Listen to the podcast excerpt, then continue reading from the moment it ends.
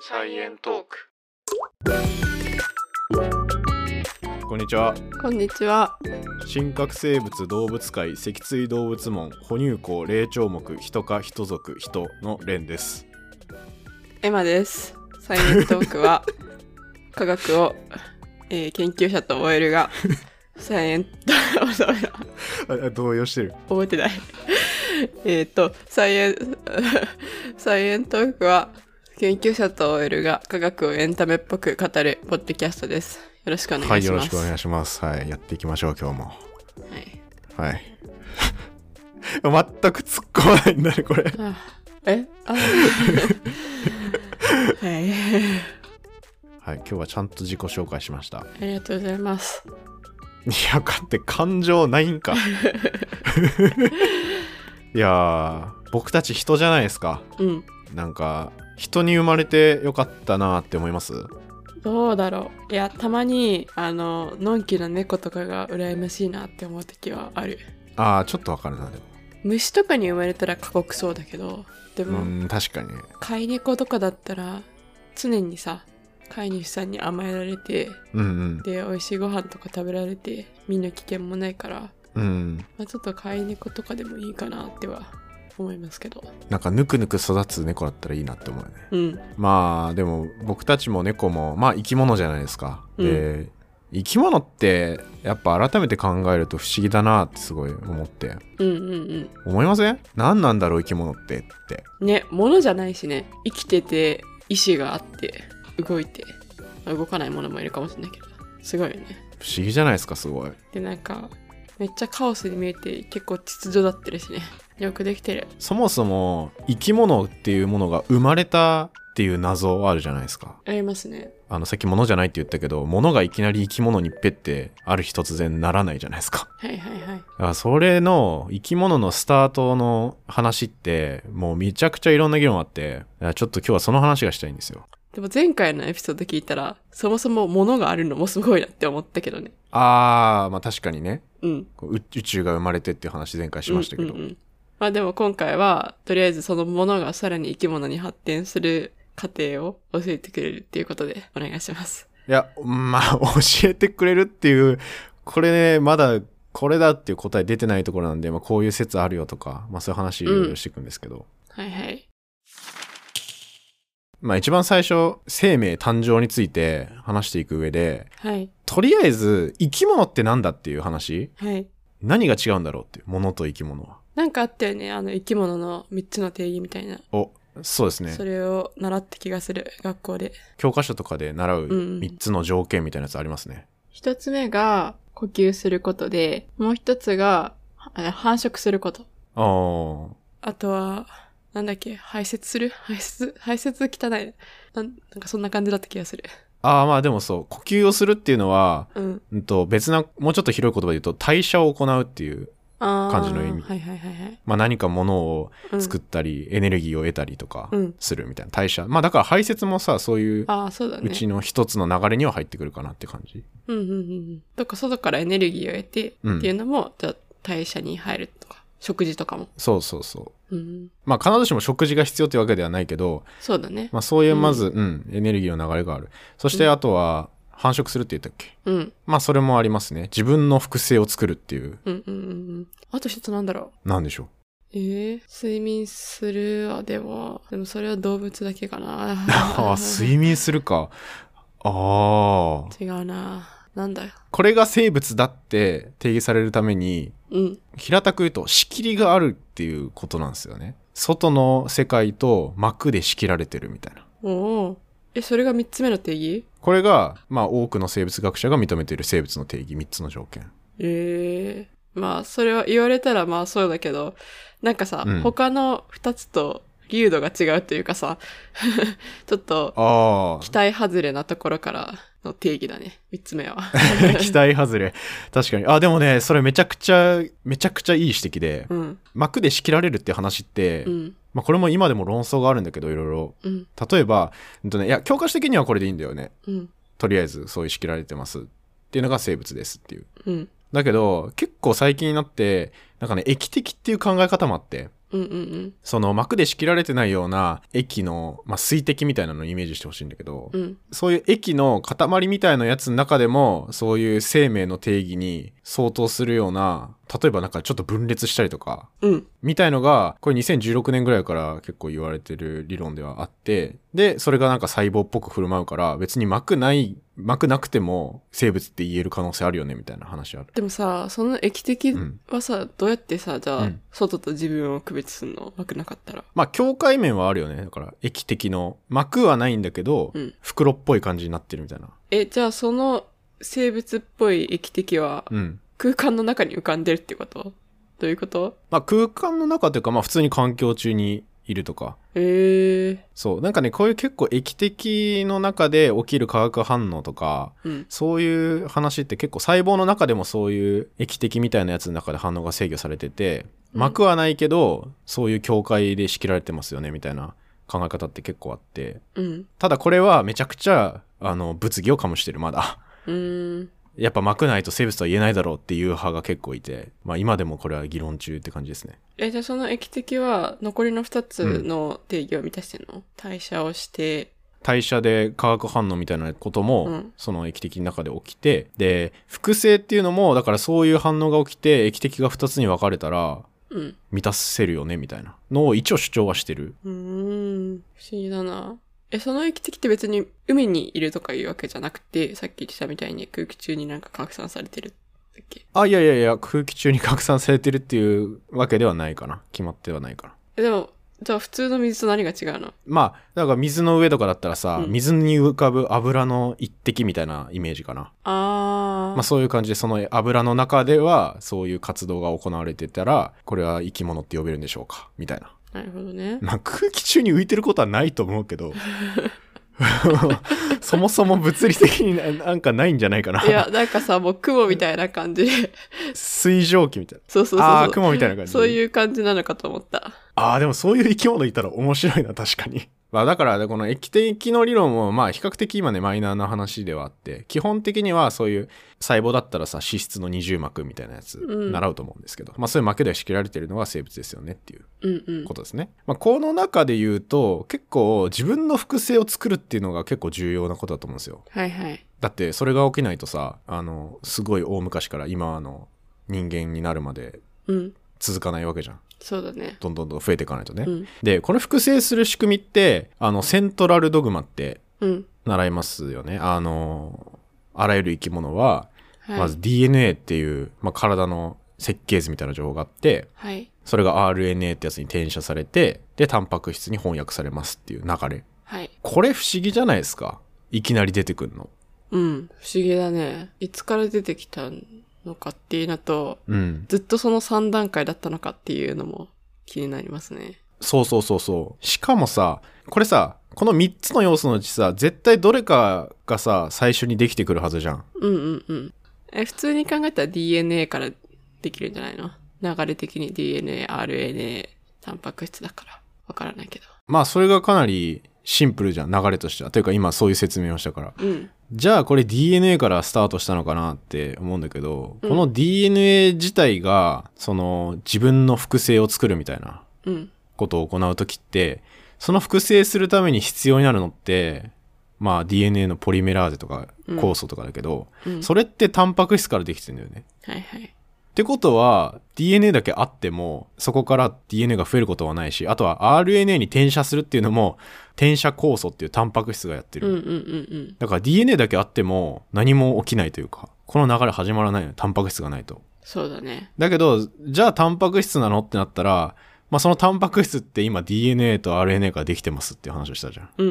んてなったらあれどっちからできたのみたいな感じにならんうん。鶏が先か卵が先かゲロになってしまいますね。で分かんなくなっちゃうんですよなんだけどこれ間に挟まれてる RNA ってやつがいると思うんですけど、うん。まあこれとりあえず RNA があったら、まあ、タンパク質に行くみたいな流れはできるうん。逆に RNA から DNA も逆転射酵素っていう、まあ、一部のウイルスはこれ逆走できるっていうのは一応分かってるんだよねうんっ。ていうので、まあ、RNA って DNA とタンパク質に比べたら若干影薄い感じもするんだけど教科書とかだと、だけど意外とこいつ重要なんじゃないかみたいなうん。で、それを裏付けるようなことで、RNA って酵素みたいな性質を持つものもいるんだよね。その RNA がうまいこと形を取った時に、タンパク質が例えば、あの、DNA 増やすみたいな、そういうちょっと特殊な働きをするわけじゃん、タンパク質って。うんうんだけど RNA ってそういう役割を持つものもいる。うんうんうん。ってなると、これ、もしかしたら、一番最初に RNA ができて、最初は RNA が、その酵素みたいな働きを持つし、その RNA をまた複製するみたいなことがもし起きてたら、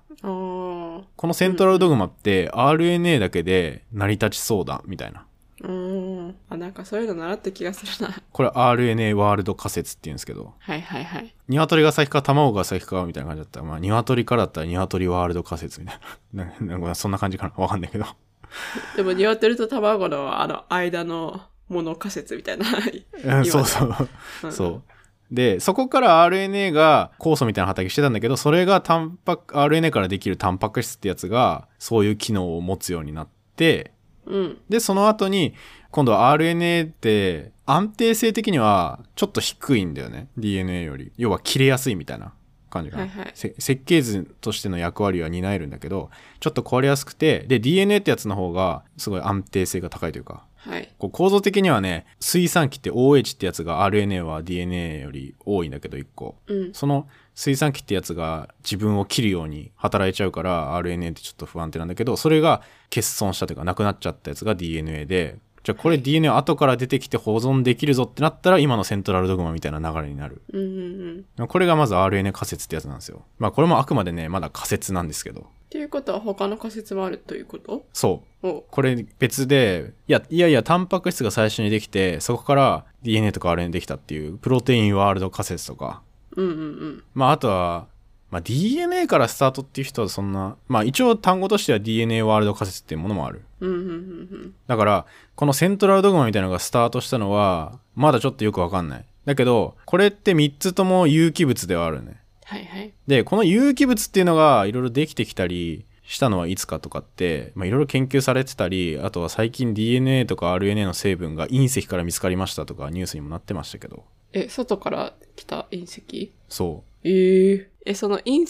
石に RNA の成分となるものがあったっていう、その成分ってどれぐらいのものうあーえっと核酸塩基ってやつかなあ、核酸液があったのそうそうそう RNA って糖と核酸液とリン酸でできますけどこの核酸塩基ってやつが隕石にあんの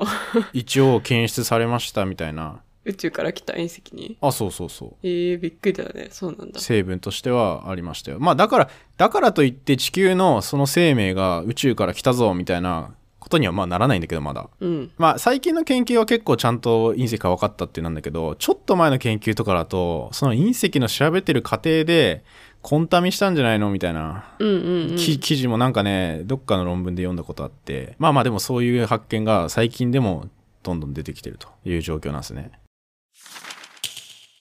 で、この中で一番研究されてるのって、まあ今 RNA とかの隕石の話しましたけど、一番研究されてるのは、これタンパク質なんですよね、実は。うん。タンパク質、アミノ酸からできてるって言いましたけど、そのアミノ酸が最初にできたのはいつなんだろうっていう議論が、まあ結構一番されてるかなと思ってて、これは前回のそのビッグバンして地球ができたみたいな、うん。その後ぐらいの時期の話なんですけど、おう結構最近まあ最近あ最近じ ゃない。そろそろ後じゃない。その後だから、えっと、結構昔ってことか。あ、そう。46億年前に地球ができて、うんまあその後の話ですね。うんこれ、説としては、さっきも言ったけど、宇宙から来た説と地球でできた説ってあるのよアミノ酸って。うんうん。で、宇宙から来た説は、あの、そもそも、この地球にいろんな原子がやってくるみたいなイベントってあって、うん。例えば H2O、水うん。とかって、これも、あの、水星が降ってきて、そこから水やってきたんじゃないか仮説とかあって、へえ。こう面白いんだけど、うんうんうんうん。確かになんか水がある星ってあんまりないもんね。あんまりっていうか、いや知らんけどさ、ほほとんどないじゃん。うん。だから水当たり前で初めからあったのかと思ってたけど、実はうんそうじゃないかもしれないのか。そうそうそうそう。で、これ水がね、液体で存在してるっていうのがすごい重要なんだけど、うーん。宇宙でさ、一応 H2O 自体はさ、まあ、できたりするわけじゃん。ああ。どこかしらでさうんうんうんうん、核融合とか起きてうんうん、 H2 個と O1 個あさってるっていうのは。で、それって大体がその太陽みたいな構成みたいからすごい離れると氷として存在してるみたいな状況なんですよ。うんうんだから木星とか、まあ、それより離れた場所ぐらいでそのすごい氷自体は昔あってはい太陽が誕生したぐらいの時期にで太陽系ってさあの輪っかいっぱい重なってるみたいな想像してほしいんだけどはいあるラインより外側に行くと水は氷としてあるみたいなうんそれより内側になっちゃうとなんかもう液体として存在できないみたいな、まあ、これって宇宙がめちゃくちゃ気体あの気圧が低い状態なんでもう固体になってる氷か気体の水蒸気でしか存在できなくてちょうどいい水っていうのが全然ないみたいな、うんまあ、一応その太陽から地球までの距離の2.7倍ぐらい離れたらもう氷ですみたいなそのスノーラインってやつがあるんだけどうんうんうん昔はそのすごい太陽系の外側から地球に向かって水星みたいなやつが降ってきて、うんそれが地球にぶつかってだから言ったら氷の塊みたいなやつが地球にわーって外側からやってきてうん地球に水もたらしたんじゃないかっていうおー一応主張してる人もいてうんうんこれもね結構ロマンすごいなって思ってすごいねいやこれ想像したらだってすごくないだって空からさ巨大な雪玉みたいなやつがさブワーって降ってきて さで水がそれが地球で初めて降った雨なんじゃないかみたいな仮説もあっておーいやなんかすごい景色だろうなみたいな「君の名は」みたいな君の名はになるかなんだか あ君の名って彗星出てきたっけ忘れちゃったなもうあの隕石がさ街に落ちてきちゃうみたいな話じゃんああそうだったっけ見たけどちょっと忘れちゃったそんな感じで空から氷の塊がブワーって降ってきてさいやさぞいい景色だっただろうなっていう氷の塊降ってきて、でも、落ちてくるときは雨として落ちてくるのかな。あ、でも氷でもでっかい、でかすぎる塊だからもう個体としてバンって落ちてきて、そこからだんだん溶けていったのかな。ああ、まあ溶けてたというか、落ちてきて、その時地球ってもう空気はあったから、うん。なんかそういう空気とかの摩擦熱はあるし、すごい溶けながらわーって降ってきたんじゃないえ、でもさ、うん。今の地球にある水の量と同じぐらいのさ、量が一気に来るわけでしょ。すごくない超でかくないもうね、超すごい。 え、氷にしたら、えっと、氷にしたらさらに体積増えるから、その水星の体積どれぐらいあったんだろう体積どんぐらいなんだろうな。でも、海できるぐらい、まあ1個で来たわけじゃなくて、なんかいっぱい飛んできたっていうことだと思うけど、水あー星。そう、この、太陽できた直後って、あの、全然宇宙まだ安定しないというか、いろんな隕石とか飛び交って地球にも隕石、でっかいのぶつかってきたりとか、うん。 起きてる時期だったから水含んだやつがわーっていっぱい落ちてきたりねうん。してたわけですよ一発じゃないけどなるほどね。そうだからまあ確かに1個わーじゃなくて色いっぱい降ってきてる景色だったかもしれないうんうん君の名は大量みたいなうん。状態かもしれないわーって そっか。すごいラッドウィンプス聞こえてきそうですけど ああ、ラッドウィンプスの曲だけは覚えてるけど、君の名はで最後に彗星出てきたこと全然覚えてないんだけど。マジで一番一番の山だと思うんだけどいやいやいや、重要なのはさ、なんかちょっと、ちょっと時間をが戻るみたいなのじゃん。あーいやまあそうだけどさあのシーン結構彗星出てきたっ け、そんな。いや、一番最後、隕石、うわーって落ちてくるの一番大事なシーンだと思ったけど、まあまあそっか。あんま覚えてない。忘れちゃったな、なんか。うん。まあそうですね。ラッドウィンプス味がありますね、この景色は。きっと。そうですね。サイエントーク。こうやってさ、地球の外から隕石とか彗星みたいなのって、降ってくるときに宇宙に、例えばアミノ酸の元みたいな、うん。有機物の元みたいなやつがあったら、一緒に地球にやっぱ落ちてくるみたいな。ああ。うん。まあこれも全然ね、あっておかしくないかなっていう気はするよね。まあでもさ、もしさ、宇宙にアミノ酸の元があったんだったら、そこの宇宙どうやってできたのっていう話になるよね。ああ、そもそも宇宙でアミノ酸みたいなやつができた。そ。そううだね。からなんかまあ地球でできたとしても宇宙でできたとしても、うん。まあどっかではできてるんだから、どうやってできたかの方が大事だと思うけど。うん、いや、そうそうそう、そう思う。逆にさ、だから、宇宙でできてたら、まあ、地球でもアミノ酸できててもおかしくないんじゃないかって考えてる人はもちろんいて。うんうんうんうん。、で、まあ、これもいるんだけど、すごい面白い実験してる人がいて、そういう昔の地球みたいな環境で、何かしらのさ、エネルギー、雷みたいなやつとかさ、うんうん。噴火みたいなやつとかが起きたら、生命のもとできますみたいなのも、うんうんうん。宇宙でもしできたとしても、結構そういう感じかもしれないじゃん。何かしら、うんうんうん原子がまずできてでそれにエネルギーとかが加わって原子と原子くっついてとかで、うん偶然アミノ酸みたいな形になりました、みたいな。うんまあ、きっとそんな感じじゃん。うんうんうんうん。で、これを人工的にやってやろうって研究してた人がいて、うんうん。えっと、ハロルド・ユーリーっていう人なんですけど、この人が、昔の地球って水素とメタンとかアンモニアみたいな、結構単純な気,、気体はあったっていうのはもう言われてて、はいはいはい。で、それをガラス瓶の中に入れて、めちゃくちゃ電気流してアミノ酸できたら、もしかしたら地球でも昔これ起きてアミノ酸できたっしょ、みたいな。 うんうんうんうんで、実際にそれ、気体瓶に入れて6万ボルトぐらいの電気めっちゃ流すんだよね。うん。おこーの人。したら、一応、なんか、アミノ酸自体はできたと。 6万ボルトって、どれぐらいだ普段の雷の何倍ぐらいなんだろまあ、雷自体は今も昔も変わんないかもしれないけど、もっとあるか。あ、雷の電圧1億ボルトでした。 う。おーあ、じゃあ簡単にできるってことか。 だからもう、もう全然、全然桁違ったわ。おー1億ボルトぐらいって言われてるのか。うんうんうんうん。というかまあ、それをね、人工的に実験でやるときにちょっと難しいよな。本当に雷をぶつけるぐらいしかないんじゃない方法。 確かにそれはできない、できてないけど。うん実験でやるのに最大の電圧が6万ボルトだったのか。そうそうそう。で、まあ実際にそうやってやると、アミノ酸って定義自体は CO2H ってカルボン酸と NH2 っていうアミンうんうんうん。がくっついてるやつだけど、うんまあそういう構造みたいのは無理やりやったらなんかできるっぽいけど、実際昔にちょっと予測されてる組成とはちょっとやっぱ違うみたいな感じだったらしくて、うんまあだからまあ必ずしもこれが正解っていうわけではないけど、まあそういう可能性もあるよねっていううん。話うんうんうん。まあこれも昔の地球再現しようっていうのはめっちゃ面白い実験だなと思って。うん。うんうんうん。うん。だから今雷だったけど、それが別に火山の中とかでもいいわけじゃないですか。そうだね。まあアンモニアとか水素とか炭素とかはもうもともと宇宙にそこら辺にある材料。だから材料自体はあったっていう状態で、まああとはそこから何がきっかけだったんだろうねっていう研究が今でもされてるっていう感じですねう。ん面白いね。アミノ酸が雷とかでできたっぽいっていうのは分かったんだけど、うん。そこからどうやって RNA できるのあ、まあ、アミノ酸そうだけど、だから、RNA とかも地球上とか、まあ、あるいは宇宙上とかで、うん。そういう化学反応みたいなのがもうランダムでいっぱい起きてるわけじゃん。ああ、なるほど、ね。そういう過程の中で、どっかで偶然できたっていうことだと思うね。なるほど、なるほど。だからもう奇跡の連続ですよね、これ。そうだね。まあ、その材料ができるっていうのも奇跡だし、それが、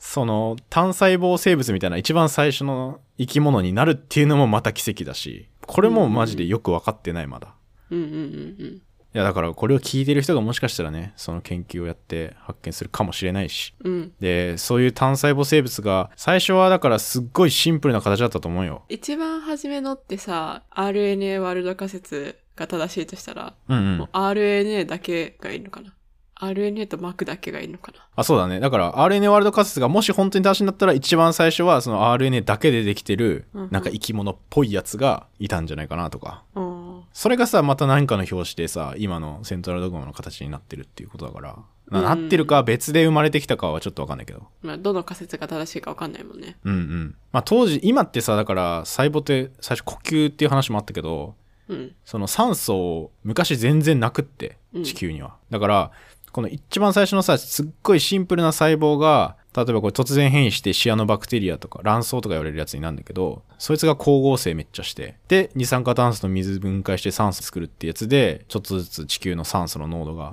上がってきてみたいなのが起きたりはいはい。その酸素が大気圏の方上の方に上がってったらさオゾンになるんだけど太陽うんうんう光んぶつかって、でそのオゾン層ができたらさ紫外線からさ地表を守ってくれたりするわけじゃんなるほどね。そっか。じゃあ、生命が誕生する方がうん、酸素がいっぱいになるよりも先だったんだ。って言われてるちょっと意外だな。今でもさこういう酸素作ってくれてるうん。バクテリアみたいな卵巣類っているんだけどうん。これもし今ねこの現代で全く一瞬でいなくなった場合にうん。大体今ある酸素ってなんかね2000年ぐらいでなくなっちゃうみたいなうーん。それくらい供給してくれてるよって言ってる人もいてうーん。え、インターステラーでも植物がなくなって酸素がな薄くなるみたいな話、あれなかったか。ないか。ないかもしれない。あああったあったあったあったそう植地球上の植物とかがみんないなくなっちゃってうん。そうそうどんどんどんどん酸素なくなってうん。みんな窒息死するっていう、ま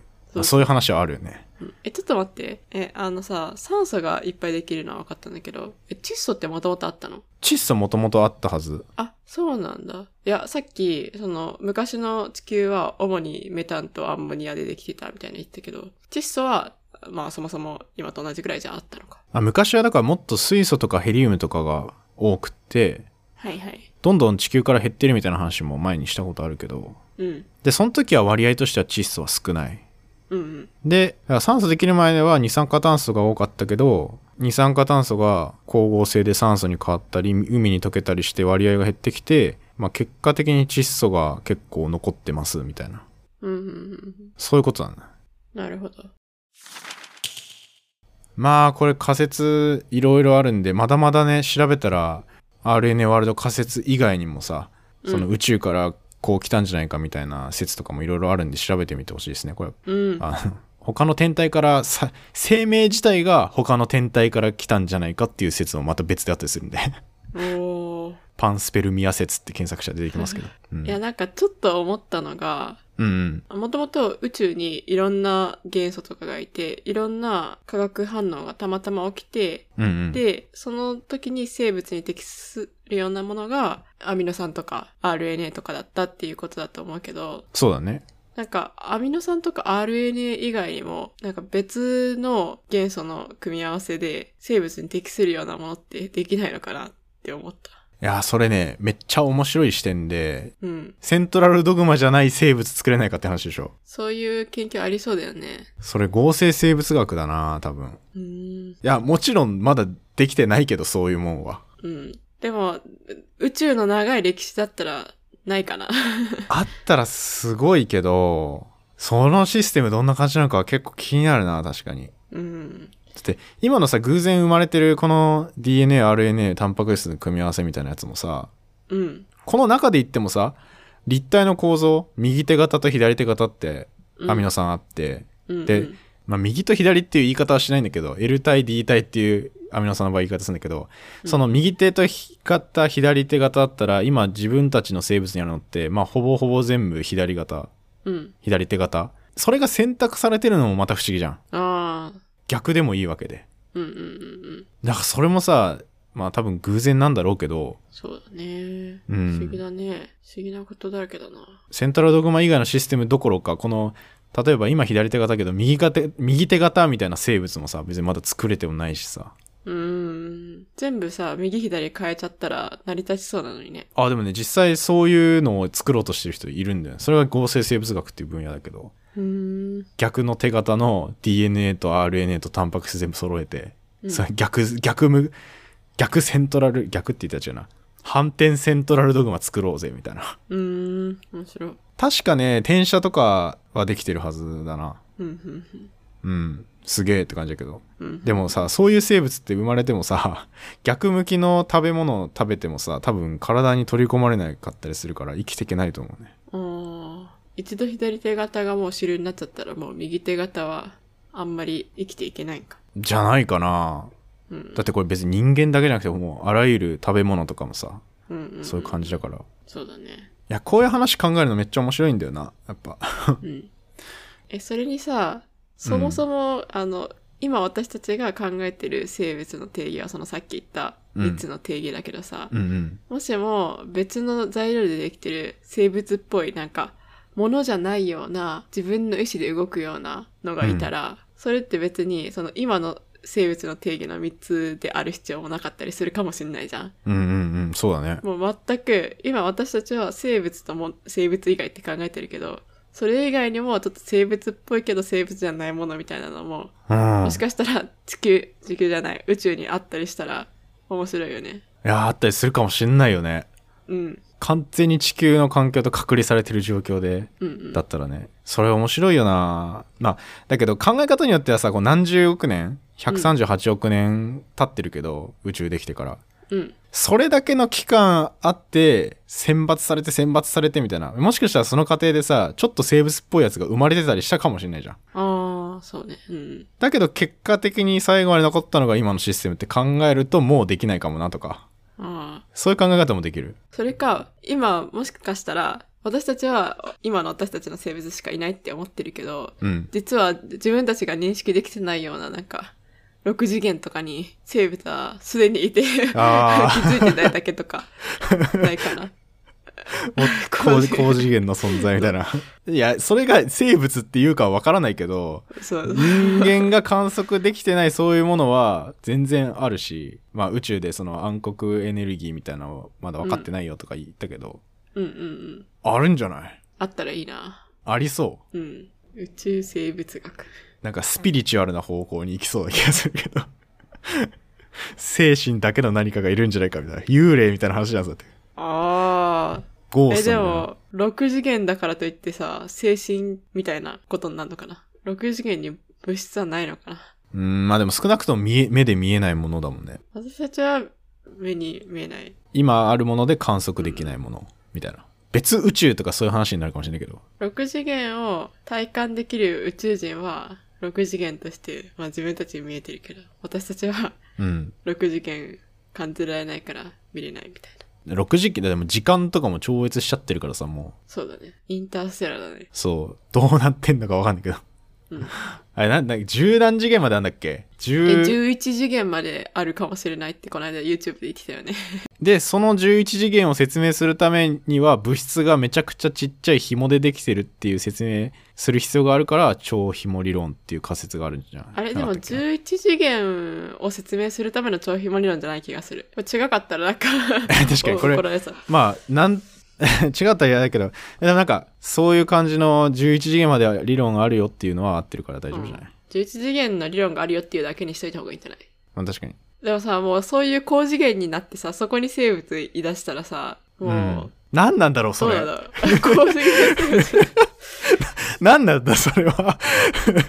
もしかしたら、なんか7次元目にしかいられない生物とかもいるかもしれない。ああ、俺ら見えてないけど。でもそれ空間には、空間にはいないのか。わかんない。どう考えればいいんだろう。それかもしかしたら、うん11次元の中が、うん私たちが考えているような3次元がいっぱいあるのかもしれない。 めっちゃ適当に言ってる よ。もう、勝手に妄想だけど、もう3次元かける3プラス2次元とかだったら、もうなんかパラレルワールド的な、なんか、いや、ど世界線がいっぱい。うそれ、なんか、じ 次元、次元って考え方なんか違う ような気がす適当に言ってる。る。それ3次元なんじゃねえの なんか、足す、足す、いや、わかんない。次元ってそういう考え方いや、だっけ違う、違うと思う。なんか違ううと思うけど、ちょっと、あイメージねの、そうい気がすう、うるけどな。うん。ん、そうだとしたら、 ちょっと面白いよね。うんあ面白い、面白い。そしたら私たちが考えてるような生物が他の事件に入れるかもしれ確かに。今言ってるのは、だから3次元生物学ってことですね。とりあえず。ない。あ、そうだね。うん。もっと広がるかもしれないな。そういうのが見つかったら。また最後 SF で終わったわ。いや、いや、いいと思う。俺、この後語り的なところは、絶対毎回やりたいなって思ってるから。 だって面白い毎じゃん。回 SF の話しちゃうよ、私。もう SF っていうか、まあ妄想込みで最後いいんじゃない、こういう情報があるよっていうベースで、ありえるかなみたいな話す そるうのがだね。めっちゃいいと思う。まあだからね、いや今11次元とかさ、そんな次元じゃなく、まだこの3次元の世界も全然理解がうん、ね、まだ途中ですから、うんいやもっと研究進んでね自分が生きてる間にこれどこまで生命生命の誕生とかも分かるかすごい楽しみだけうど、んうんうんういん。や俺はねこれを聞いてる人がね生命誕生の謎にね挑んだりしてほしいな俺自身はちょっとこういう研究ではないからやってんのはお願いします、リスナーの皆様。生物の謎を解いてください。せね生物の謎ほんとね、いいいやでかい発見あったらいいなって思いますね、で呼びたいあの話したいですね そうだね。説明してほしいそう。そう。あの僕はまあ、その、入り口を今紹介してるに過ぎないんで、うんマジで。入り口の入り口を。でもさ、もしも5年後とかにまだ私たちポッドキャストやってたらさ、うそん。のもし初期に聞いてくれた人が学生だったとしたら、その人はもうもう立派な専門家になってるわけじゃん、5年後とか。そういう人が切ってくれたらいいな。それ、エモい な。エモすぎるな、それ。やばいな。エモさがさちるな。でもさ、さちってるな。これ、いいのがさ、この今、なんとなくさ、歴史順で今やってるけどさ、うん。この歴史順をさ、また僕たちの人生のドキュメンタリー的な感じで記録していくの、これもまたエモいって思ってて。ああ、今宇宙の話してた時はあの2022年のあの時だったな、みたいな。ってことそうそうそう、そで、毎回の後語りで、なんか、う。うん。後ろで例えばもしかしたら、ペットの声がするかもしれないし、子供の声とかしてたりしたら、お、あの時は、ああだったな、みたいな、 なりそうだね。いや、それ、エモす、エモいな、それ。エモすぎるでしょエモ今い。な エモいしか言ってない。いエモいエモいエモいや、科学史もね、エモいだから、今回すごいエモかったですね。生命誕生は。うーん。生物誕生って私らの、えエモいかうん。なんかもう物質物質的だなって思ったんだけど。 エモくないでもその物質がさ、僕らの父親、母親とかを全部辿ったらそこに行くんすよ。まあね、それすごいよね。この世の生物、みんな。いうん。やこれエモでしょ。あ、あんま伝わってない、これ。 これもう僕今親戚の話してるみたいなテンションですからね。まあマジで。遠い親戚。私がエモくなるのはもう人間までだな。人間誕生より前は、 えあ、そうですかみたいな。あ、すごいな。進化すごいな。みたいな。しかも。あ、そう俺だけこれエモいって思ってんの。俺だけ いや、レイ以外もいると思うよ。これはもう僕のヒーヒーヒーヒーヒー、ヒーかける N おじいちゃんぐらいの話をしてるつもりなんですけ ど。ここから、生やっと生命誕生したんでね、今回で。え、ちょっとさ、その、マジで一番初めに、その RNA と膜でできたような超初めの生物ができたうん。時から辿って何世代目が私たちになるんだろう。いやー、わかんないけど、確かえ、にそな。れ、数えてる人絶対そうじゃないまあ、少なくともその RNA と膜からっていうのだったら結構いつから始まったかよくわかんないからきついかもしれないけど、例えばなんか本当に証拠があるような、なんかよくわかんないバクテリアからとかだったら計算できそうじゃないいやー、バクテリア。でもさ、世代の長さって変わるじゃん。変わる。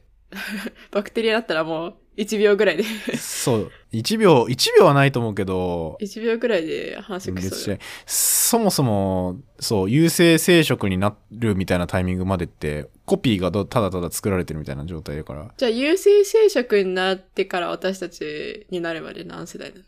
ろうあ面白いな、でもそれ。全部知りたいかも。なんか、猿から私たちになるのがどれぐらいとか、哺乳類になってから私たちになるのがどれぐらいとか、その数を全部わーって言ってもらったら、だいぶイメージつく気がする。いや、世代数言えないんじゃないかな。言えるか言えなな。いかな。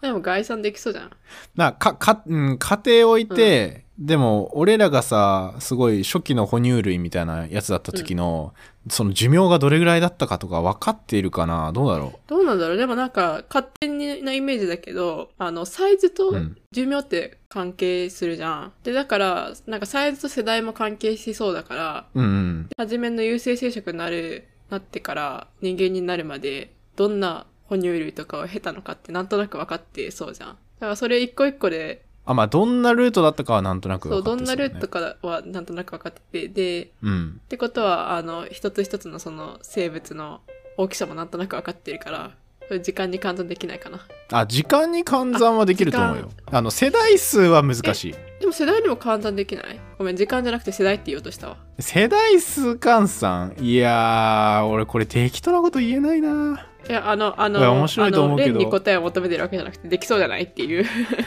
思ったっていう。あー、いや、まあできそうできそう。あ、これ俺、俺が今世代数をいろいろ出せっていうことかあ、な。いやいやいやいやいや。今は厳しすぎるでしょ、そんな。誰か計算してほしいですね、これ。 やってる人いるかないや、もしあったら教えてほしい、これ。いやー、とりあえずやっと生命が生まれるとこまでいけた。はい。はい、まだまだあのい細胞もできてないなこれだから原始的な生物っぽい何かが生まれたところまで行ったんで、はい。まあまた次回ね、はいもうちょっと今度はその細胞多細胞生物みたいなのがちょっと出てきたりしたりするところとかも、まあ、またここもねいろんな生き物出てきて面白いところなはい。やっていこうかなってこれまだ3回目ですよねうん。これ相当内容濃いと思う進化の話だけするんじゃないしね。その後、人類とか出てきたら、そこから科学史とか、物これ理史ねとかになる俺的にまだスタートラインも立ってないの、うん 人類生まれてあの火と出会うぐらいが僕的には結構科学史のスタートなんでまあ、長い道のりになりそうですけど。まあまあのんのんびり楽しくやっていきましょうっていうことでね、また感想とかもしあったらいろいろ教えてもらえれば嬉しいですはい。あくびの範囲全部カットしなきゃいけないんだよなはい。今の使っていいよ。 はい。あわかりましたあいい範囲いただきました はい。はい。いや、もういいよ、もう。はい。ってことでね、じゃあ今回もありがとうございました。ありがとうございました。